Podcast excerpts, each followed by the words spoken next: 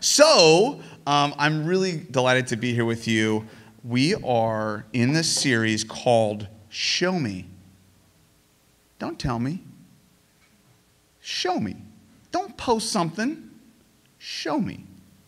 It's a series looking at individuals. Doesn't that feel better? It's like, oh my goodness. Like I'm back and I see, look at these beautiful people out here. I'm just to do that once in a while, make some, make a few bodily movements of acknowledgement. But it's a series looking at these unsung folks in the New Testament, folks you don't hear a lot about. They don't have a high subscrip- subscription to their vlogs, they don't get a lot of airtime and headlines. But these are important folks. And I'm going to preach just to the Hirschbergers, by the way, the whole, ser- the whole sermon. Y'all can listen in now. you know, I love you too so much. All right. And this week, we are going to be looking at something really, I think, a, a letter that's really interesting. And we're going to look at two folks and then a group of folks. Two folks and a group of folks. Two folks and a group of folks. Um, okay, I am, as many of you may know, I'm a professor full time. That's my gig. That's how I pay the bills, put shoes on the baby's feet. I'm trying to think of more metaphors and sayings that involve making money. But um, I teach uh, Bible and I teach history and I teach biblical interpretation to students. And one of the things I'm always saying to them kind of like on repeat. They call me Dr. P because my last name is horrifically mispronounced. Those of you who know it know what I'm t- it's pedophiles.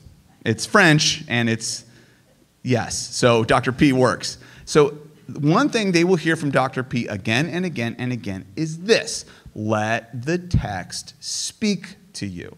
Let the text rearrange the furniture in your life, your heart, your world don't try to rearrange the furniture of the text. Okay, this is a posture. Yeah, see, it's, it's, it's simple. How simple is that? But how many of you have been in a conversation with your a good friend or, or a spouse and you're kind of talking over? Like that's that's how I roll. I'm always talking like my wife's saying something, she's thinking, and I'm like trying to finish sentences. Like we finish each other's sandwiches, right? like constantly doing that. I don't mean to. It's because I'm hyperactive. My legs are always moving. My mind is in a million places at once and nowhere at the same time. And so I'm always speaking over, and it's a problem I have to rein in. Those of you who know me, I know this is a shock to you, but I'm confessing it here now. And so we do that to scripture. We get we open it up often, and whether we know we're doing it or not, we just sort of try to make it sing the song of what feels comfortable in our cultural moment, in our life situation, or in our particular preferences, right? So we kind of try to bend it to our will. And so the encouragement to let the text speak can be really important depending on the situation. I think it's always important, but some things are way more high stakes than others. And today we're going to be looking, I've entitled this sermon. I've given it a title, I've named it, I've dubbed it. I call it Philemon and the Dangerous Jesus Love Letter. Ooh, ooh, what is this? Philemon and the Dangerous Jesus Love Letter. A lot could happen with just that. I'll let you ponder that for a moment. Okay, so that's the sermon title. And we're actually going to be looking at a letter, and we're going to experience it while watching two important figures and becoming one group. Okay, we're going to watch Philemon carefully. We're going to watch Onesimus carefully. Right now, those names may mean a lot to you, they may mean nothing to you. I'll set it up and then we're just going to experience it. So, this is a message a lot different than stuff I've done before. It's a little bit weird, but I think I say that every time I preach, so you're probably used to it. So, that's what we're doing. That's what I want to do today. And while we, the question I want beating in your mind, heart, head, life, the pond of your imagination, here's the question I want to circulate in those waters it's this what happens when the transforming power of a Jesus shaped love collides with your reality? What happens when the transforming power of a Jesus shaped love collides with your reality? What happens when it collides with your daily protocols, your daily stuff you do all the time? What happens when it collides with your career? What happens when a Jesus shaped love collides with your love life? Hmm, interesting, interesting. What happens when a Jesus shaped love collides with the chance encounters you have at Trader Joe's? What happens when a Jesus shaped love collides with something that has always been taken for granted, the way things are? That's how we've always done it, that's how we'll always do it, whether that's in your life, your family, or in even a culture. What happens? Gary and Heather really want to know. They are like so ready. My favorite thing about you two is this you lean in. So I would like you all to watch them as we give this sermon because that's how you all should be acting during a sermon, okay? No, I just love you too. So I want to I want us to experience this letter, but first I want to set it up and then we're going to experience it. Okay? So let's set it up before we do anything else. I, I call it Philemon and the dangerous Jesus love letter because it's actually the shortest letter that survives in Paul's library that we have of this guy, Paul of Tarsus. It's the shortest one. It, you could read it in three minutes. It's very beautifully short. And so I'm going to preach a 45 minute message on a three minute. No, that's, that's interesting. When you read a commentary that's like 700 words and you're like, how are we doing this? But it's a very short letter, but it's a very dangerous one. It's actually one of the most sensitive explosive and dramatic letters. And I know preachers say that a lot about whatever they're preaching. Like, this is the best one today. And next week, it's the best one next week. No, this is truly one of the most explosive letters because it's a moment where Paul of Tarsus is introducing a Jesus shaped love into a taken for granted institution. He's introducing it into something that was like tradition. Tradition. Anyone? Fiddler on the Roof? Come on, some people get it. So he's actually inter- he's colliding Jesus' love with a institution that for most of human history was just the way things are. Part of reality, indeed in the Roman Mediterranean, a good thing in the eyes of many in the culture, okay? He introduces Jesus-shaped love to it. And he does it, I want you to see where he does it. He doesn't do it on a platform in the middle of the forum of Colossae.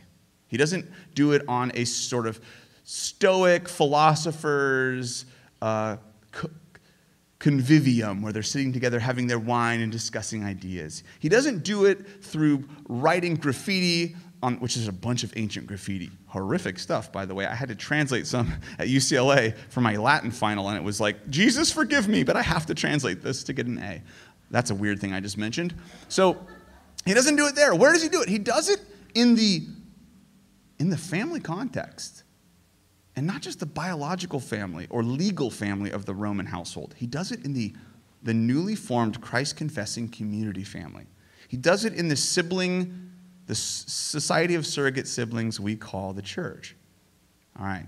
So let me set up a couple things and then we're going to experience it. And it's just, it's, I'll just do that. First, a very quick word, because this letter deals with, in particular, uh, slavery in the Roman Mediterranean. It is one of the most sensitive topics you could possibly be talking about to a Roman elite.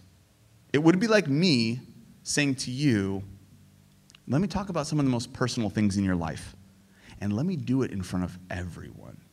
So, the letter we're going to see, and if you want to open up to it, you can, but you can also experience it the way the first hearers of it experienced it, listening to it in the context of community.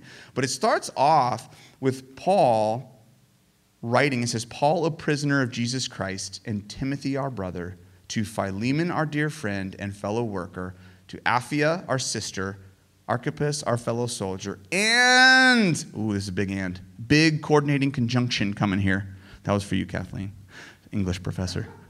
Big coordinating contingency, and the church that meets in your home. So imagine me saying, Mark Woodruff, I have a, a letter I want to read to you. There's some things I need to say to you, but I'm going to do it in front of everyone right now.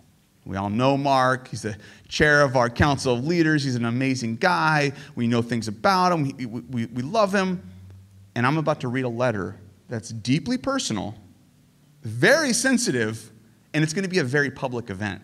So this is the context of the reading. It's not a secret email that I'm, you know, maybe blind, blind CCing a couple people in a passive aggressive way, right? Blind CC. Hey, Mark, what's going on? Blind CC, Chris. Like, that's not what this is. This is full on, we're doing this, people. We're wading into this territory, and it, it may be painful and awkward, but we're doing it. So I'm going to read that letter to you now. I'm kidding. I'm kidding. I don't have one. But you can imagine the moment. And, and by the way, ancient audiences weren't exactly like passive and polite like we all are. We're so good, right? Good little boys and girls sitting in our chairs, laughing, nodding happily. That's why preaching to junior hires is the best because if they're out of the sermon, they're over it. They're like, they're under their chair. They're like making a gum collage on the, their neighbor's chair. They're not paying attention. But adults, we've learned how to be good, quiet listeners. Well, ancient audiences were a lot more raucous than that. They were a little more interactive than that, little oohs and ahs and oh and mumbles and questions. This is how, from the evidence we know, ancient audiences rolled. See what I'm talking about? You get it. You get it. Mostly, I need to hear that more often in life. Can you just like randomly just say that? So, this is the context of the letter delivery, and the topic is what? Here's what's happening Philemon has been with Paul, Paul of Tarsus. He is a, he, he's a Jesus follower, loves him some Jesus, but he's, all, he's an elite dude. The church meets at his house, okay? And there was not a lot of space.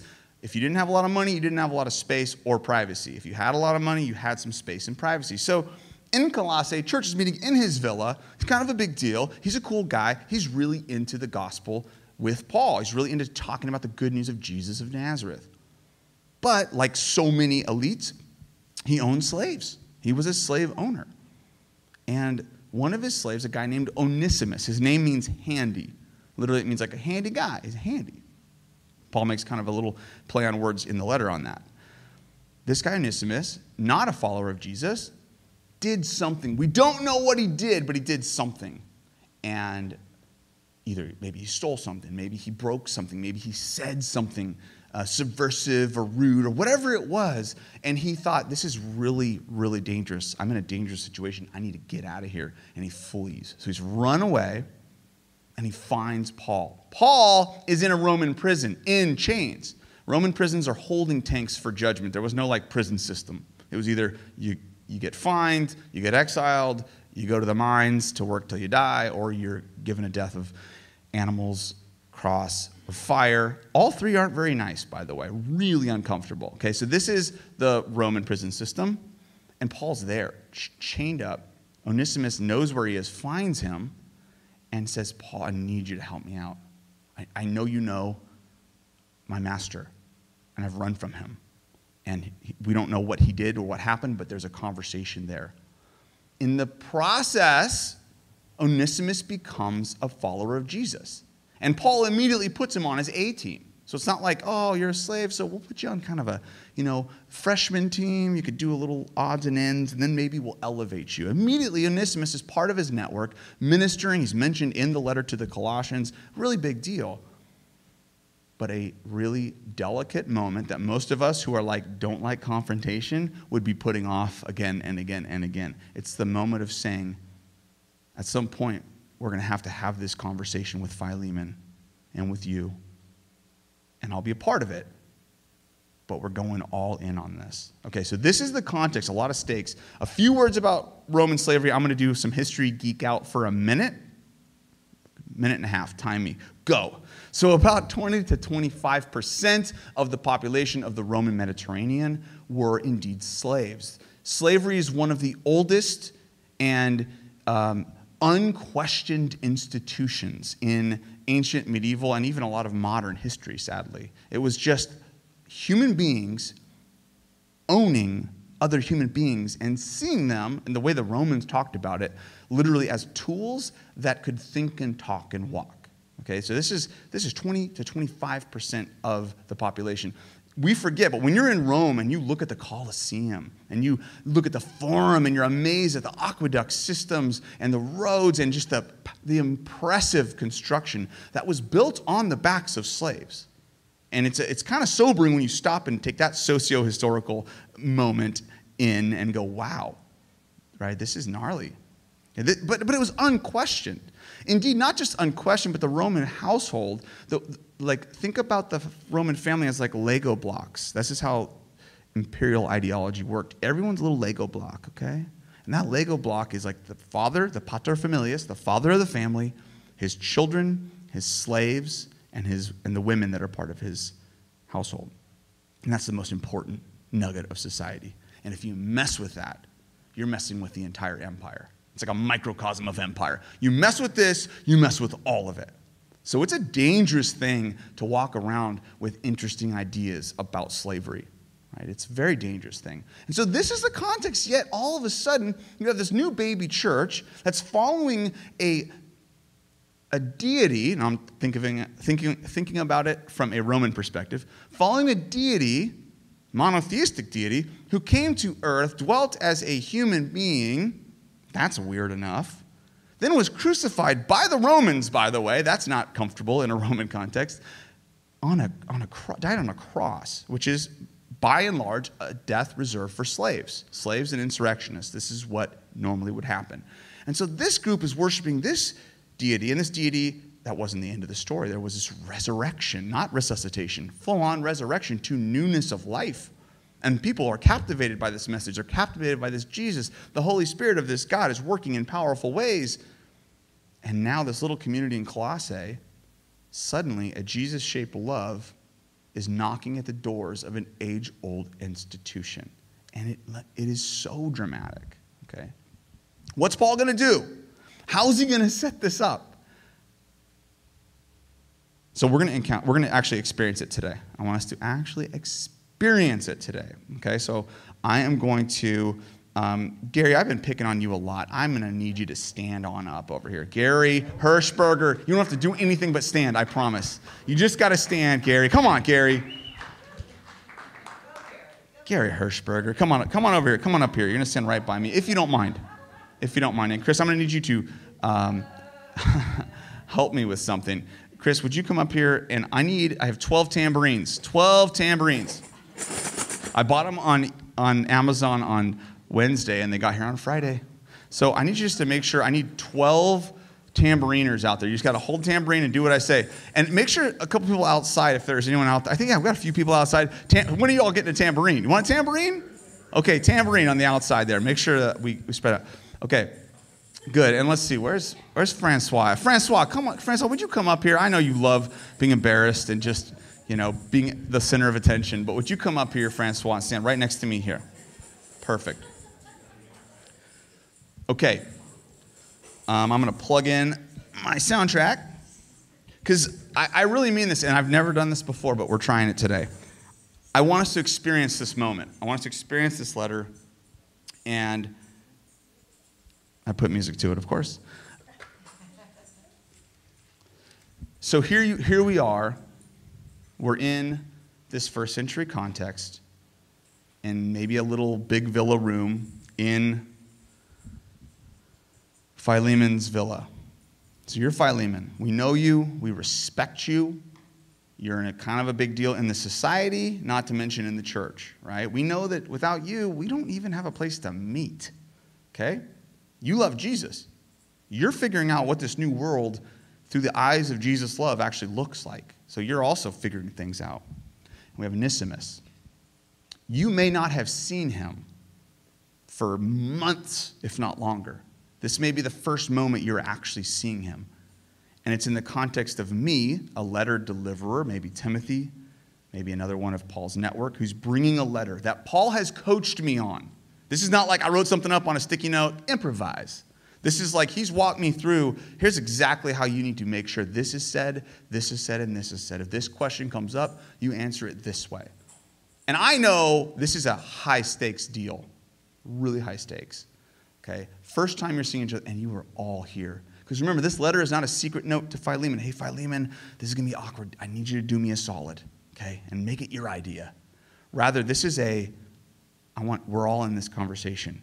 And so if you're new tonight, you might say, you're in for an interesting conversation. We're going to read a letter. And the letters were heard, and y'all were in the moment. So my question is what is the main ingredient that Paul is going to inject into the conversation to bring the outcome he believes is what God would have us do for Onesimus and for Philemon and for this entire church. And everything's on the line. All right, if you have a tambourine, if you have a tambourine, here's your job. And you're gonna have to really focus. Okay, really focus. If I say the word love, you shake it. so good. I love this building. That was a test. Okay, a little, a little late, but we got there. We got there. Good. all right. If I say the word beloved, you shake it. Okay, these are all the same semantic universe as love. If I say the word heart, you shake it. Heart, right? It's this Greek term, splanchna. It literally means guts. Splanchna is a fun one. Name a pet, splanchna. It means heart. It means, it means my innermost affections. Okay? All right. So this will help us sort of enter into the letter. And I'm going to read it now. And I might gesture to you a little bit. I'm going to gesture to you, Philemon. Let's use our historical imaginations for a moment. I'm going to hit some music. And here we go. Here's the letter. Cue the tunes. Mm-hmm.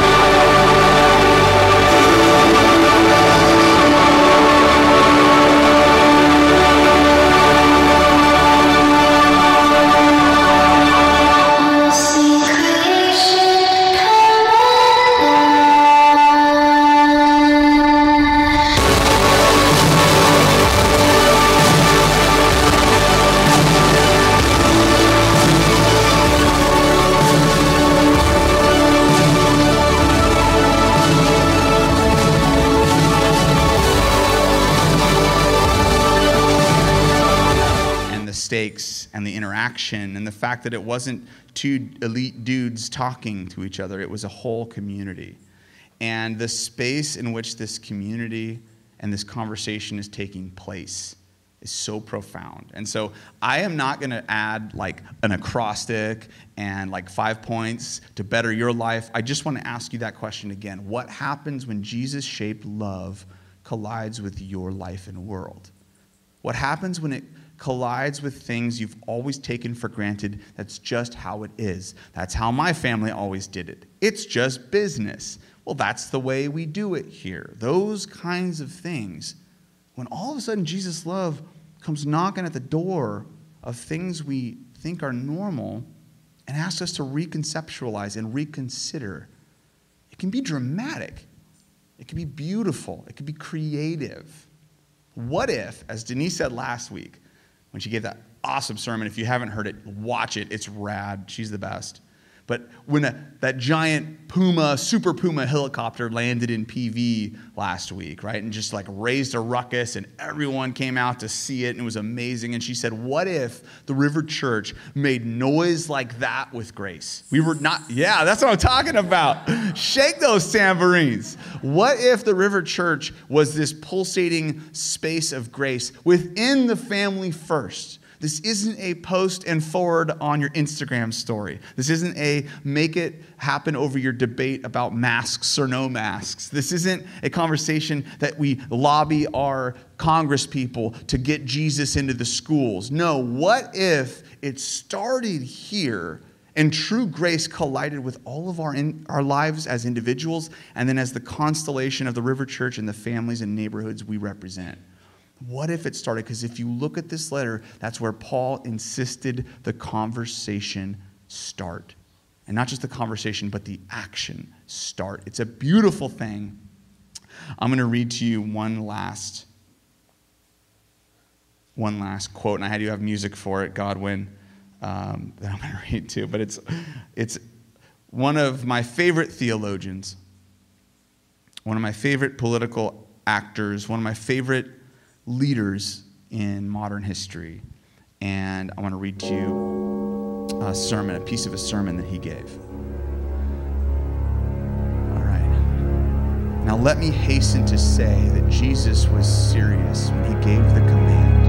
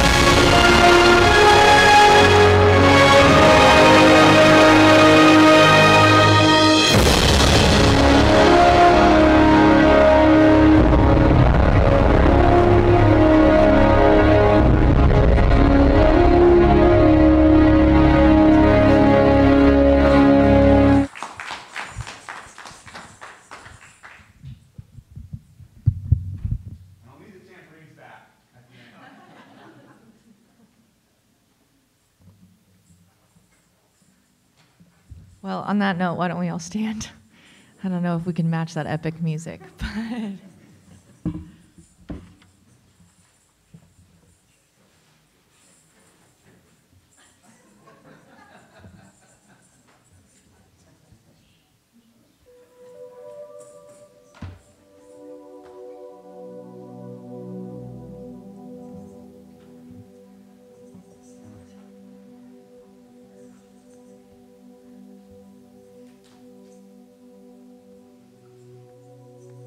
Lord, we thank you that you have taught us love and grace.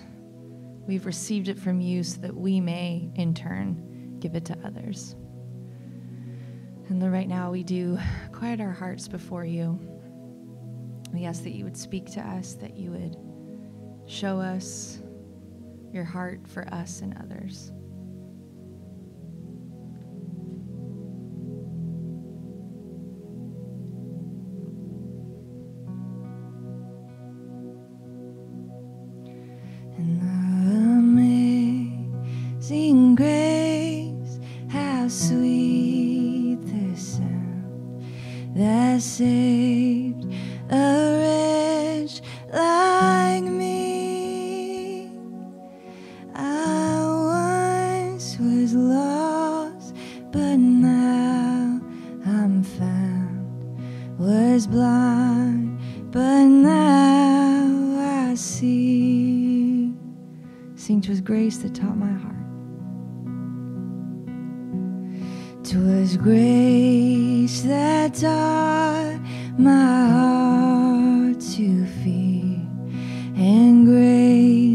My fears relieved.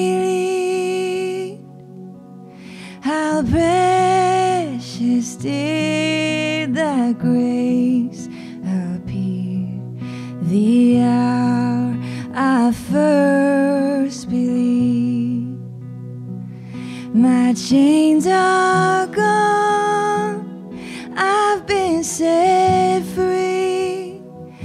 My God, my Savior, has ransomed me.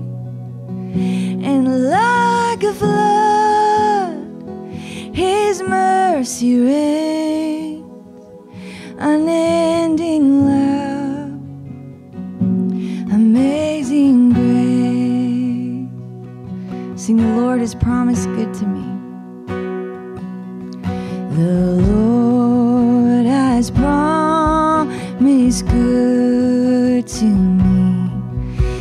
Word, my hope secures. He will my shield and portion be as long as life endures. My chains are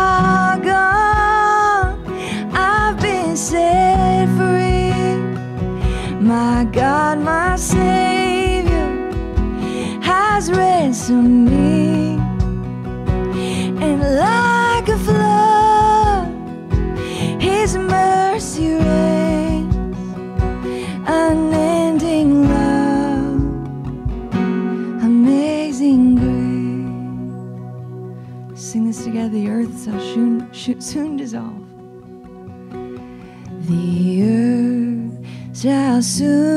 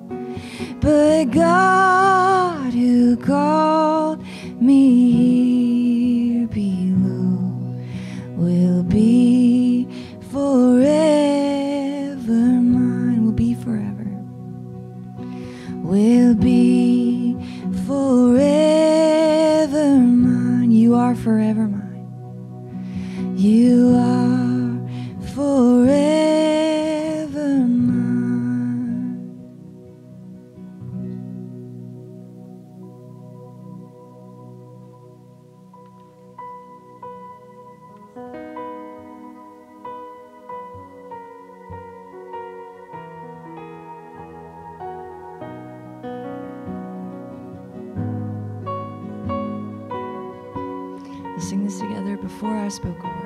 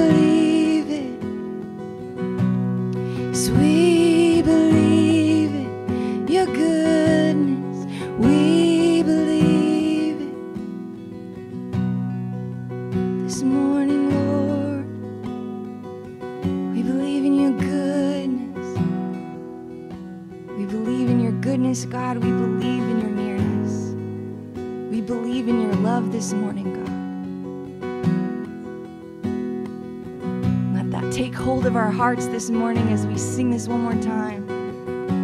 Your never ending love. And so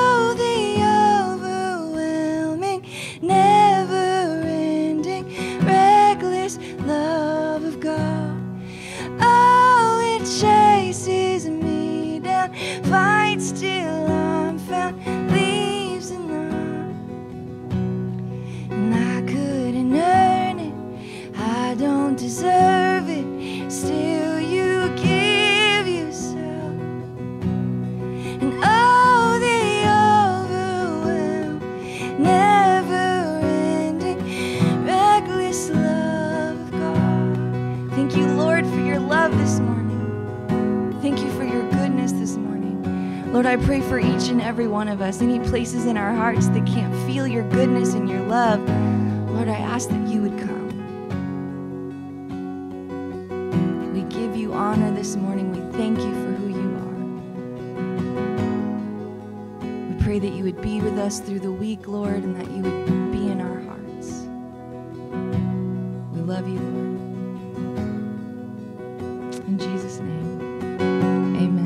Whoever has a tambourine, you should play it right now. This is how we end our service. There you go. amen. Great message, James. So good. Thanks for worshiping, y'all. Have a great week. We'll see you next Sunday.